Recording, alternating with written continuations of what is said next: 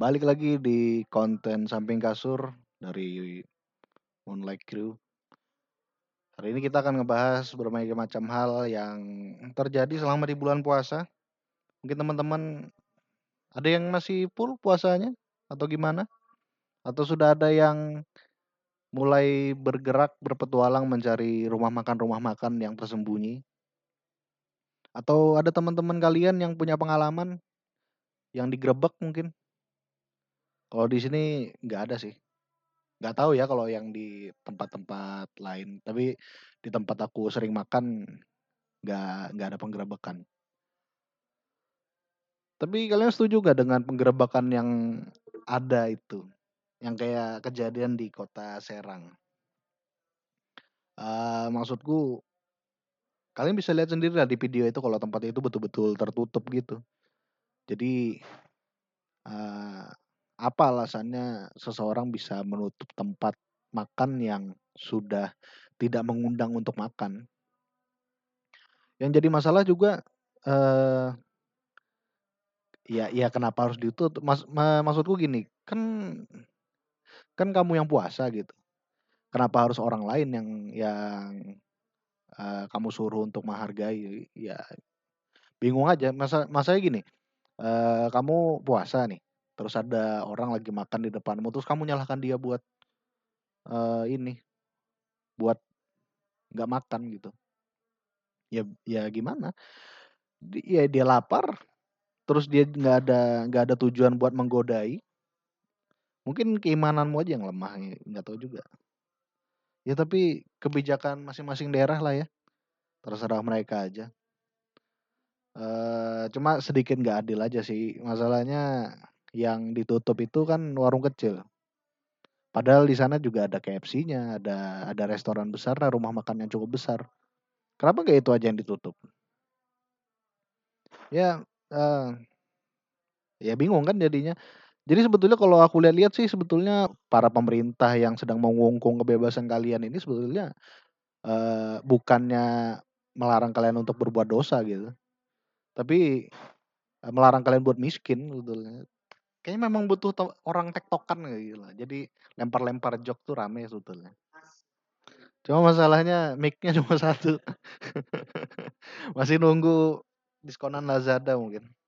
Selamat buat kalian yang masih bertahan puasanya dan tidak ada yang bolong dan kalian yang bolong-bolong segeralah berminta maaf kepada Tuhan mungkin.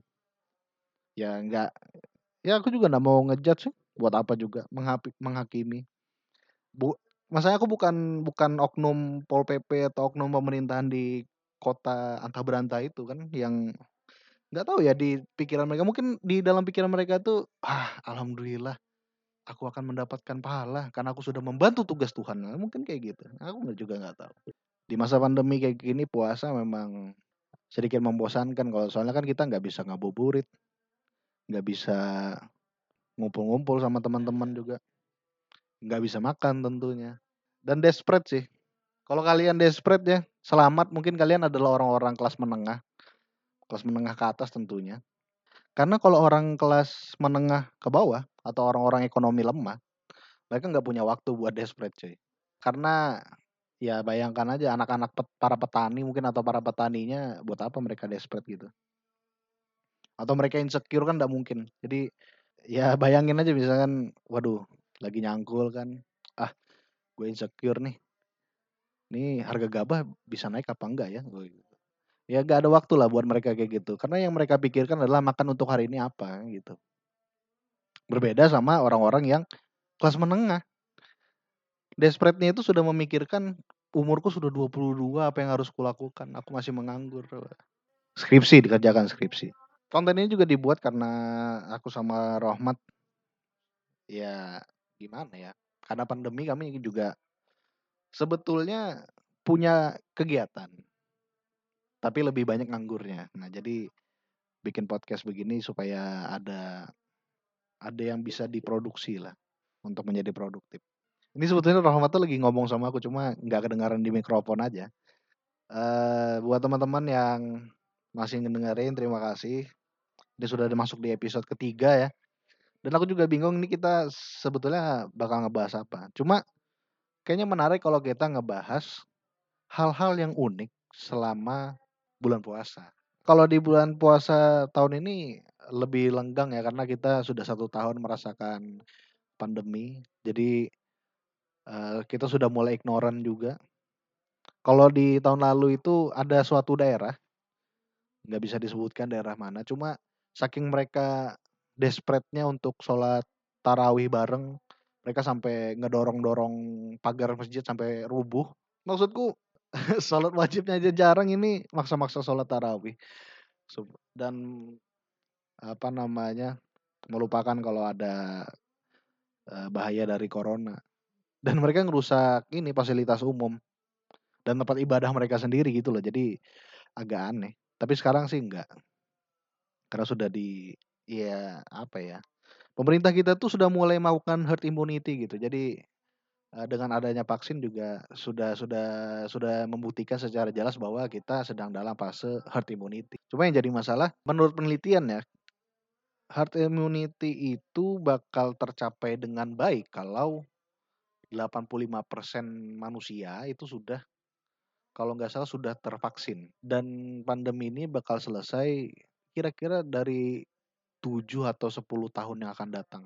Baru benar-benar selesai dan wabahnya dianggap sebagai virus biasa begitu. Karena man gimana pun juga manusia memang sudah sudah sudah sudah berpengalaman untuk bertahan hidup gitu. Jadi, eee, kita juga sedang mengalami apa namanya, ingin melewati fase itu. Bicara soal pandemi ya, eee, yang diperkirakan tadi 10 tahun, itu sebetulnya masih bisa dipercepat.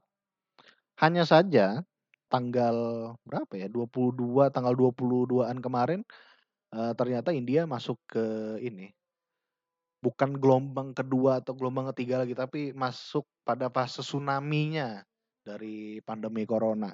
Jadi dalam kurun waktu tanggal 22 itu saja, mereka mengalami lonjakan kasus sampai 300.000 gitu. Ditambah juga sama, eee, orang-orang Indonesia yang ignorant, yang menganggap kalau virus ini hanya buatan, nah terus, eee, hanya akal-akalan dan lain-lain. Yang mana itu nggak apa-apa sebenarnya, itu kebebasan hak mereka untuk bicara lah. Tapi mereka mengajak orang lain untuk tidak percaya, yang itu yang, eee, sebetulnya jadi kejahatan terus. Karena Indonesia dan India ini juga ya, eee, jadinya kita nggak bisa mencapai 85% itu tadi. Padahal kalau memang betul herd immunity dijalankan dengan baik, seharusnya dalam waktu 5 atau 7 tahun pun kita bakal selesai dalam menghadapi corona. Hanya saja dengan dengan adanya India dan Indonesia, ya itu jadinya. Bisa jadi 10 tahun atau lebih. Kok jadi nyalahin negara kita? Ya iyalah karena, eee, populasinya paling banyak men. Jadi, kalau seandainya orang Indonesia itu cepat menyelesaikan corona, mungkin persentasenya bakal lebih tinggi karena populasi kita kan nom nomor 4 terbesar di dunia. Dan nomor 2-nya kan India. Jadi kalau India juga kena meningkat, Indonesia meningkat, persenan seluruh untuk seluruh di dunia rata-ratanya bakal meningkat juga. Terus juga dari keanehan-keanehan selama kita puasa sekarang, ini sudah masuk ini minggu kedua ya. Jadi, eee, ada budaya yang seharusnya sih sudah mulai bukan dihapuskan ya, tapi sudah mulai diubah, diberi inovasi yang lain gitu loh supaya, eee, kehidupan kita jadi lebih nyaman untuk dijalani. Maksudku corona tuh sudah bisa bikin orang depresi, terus makin banyak pengangguran. Puasa juga kan bikin orang lapar dan lain-lain. Pas sahur, dibanguninnya pakai lagu ACD Kontol. Maksudku, aduh gimana ya? Ya kalian bisa bayangkan kalau kalian jadi orang non muslim ya, di siang hari kalian nggak bisa makan karena, eee, warung kalian digerebek gitu. Kalian mau makan ke mana, ternyata ditutup karena orang yang jualan juga takut sama pemerintah. Terus kalian ternyata kerjanya shift malam sampai jam 2 pagi, jam 3 pagi, pulang ke rumah duduk, diem, mau makan, ternyata ada orang nyanyi ACD Kontol buat bangunin sahur. Maksudku jadi jadi jadi orang non-Islam di Indonesia tuh sulit men, karena, eee, beriman di negeri yang belum aman memang. Ya mau gimana kalian mau mau komplain nih kalau si ribut nggak bisa juga, nanti malah kena penistaan agama sama UU ITE. Aku menghargai sih sama orang-orang Kristen di sana ju Karena mungkin bisa jadi, eee, cobaan mereka lebih berat daripada orang-orang yang Islam. Ya kalian bisa bayangin gini, sahur eh, sahur, mulai dari jam 6 pagi sampai siang nyari makan susah. Bikin makanan sendiri mungkin atau mesen di Gojek, iya bisa. Tapi kalau misalkan dia orang kelas menengah ke bawah, kayak mungkin dia cuma bisa makan di rumah. Masak mie atau telur atau sudah sedia makanan olahan gitu. Terus sampai sore kalian kerja, pulang ke rumah, buka puasa, kalian dengerin suara toa masjid yang memang nggak apa-apa sebetulnya, nggak masalah. Sampai akhirnya malam kalian sudah, eee, menyelesaikan tugas kantor yang belum selesai, jam 8 orang sudah selesai, apa namanya, orang sudah mulai sholat tarawih sampai jam 9 kalian akhirnya bisa duduk tenang, baring di, eee, tempat tidur kalian. Terus tiba-tiba ada orang ngaji, yang mana ngajinya nggak apa-apa. Cuma kalau yang ngaji anak kecil dan suaranya jelek, terganggu nggak? Maksudku aku aja terganggu loh. Apalagi yang non muslim. Aku bukannya bukannya bukannya menghina ritualnya, ritualnya nggak salah. Yang salah itu di manusianya gitu loh. Maksudku kalau memang mau melaksanakan kegiatan itu, pengajian itu, seenggaknya yang dikasih mic itu yang suaranya bagus, yang tajwidnya bener seenggaknya, yang cara bacanya fasih juga, jadi enak didengar. Bisa jadi yang mendengarkan dapat pahala ya kan yang yang orang Islamnya, bisa jadi juga buat pendamping tidur mungkin kalau mereka ndak ikut ngaji di rumah. Yang orang Kristennya juga bisa jadi pendamping tidur. Maksudku kalau yang suaranya jelek, yang belum fasih, ya baca di rumah aja lah, nggak usah nggak usah sok-sokan naruh mulut kalian di depan mic.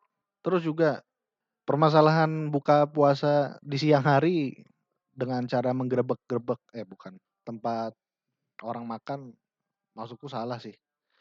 Dengan dalih menyuruh orang lain yang makan itu untuk menghargai mereka yang yang berpuasa. Maksudku kalian aja nggak pernah menghargai orang-orang yang nggak puasa, ngapain? Ya ya kalau mau tuh adil gitu loh. Mau kalau dihargai ketika siang hari nggak ada yang makan, oke, tapi malam harinya jangan ribut dong, seenggaknya gitu. Karena kita nggak ya kita nggak tahu kalau ada orang yang pulang jam 4 habis itu dia nyelesain kerjaannya di di rumah mungkin. Dan aku ngomong kayak gini argumennya tepat karena ada cerita, aku nggak tahu nomor hadisnya ya karena aku juga bukan ahli tafsir. Tapi ada cerita di zaman Nabi kalau ada seorang seseorang yang mendatangi sahabat Nabi yang bilang kalau, "Saya berterima kasih dengan, eee, suara adzan di masjid Anda. Karena dengan suara adzan itu anak saya tidak jadi masuk Islam." "Loh kenapa?" ditanya kayak gitu. "Ya karena suara adzannya jelek." Nah itu sudah ada gambaran di dari dari zaman dari zaman para sahabat, dari zaman Nabi itu bahwa ada pembelajaran di sana kalau Anda jangan menggunakan fasilitas umum dengan suara Anda Anda yang jelek itu dong. Logikanya kan begitu. Terganggu loh masalahnya, nggak cuma ini selesai sholat tarawih nih, terus ngaji yang notaben nah ngajinya nggak salah, oke, sekali lagi ngajinya ngajinya nggak salah, ritualnya nggak pernah salah, yang salah itu manusianya.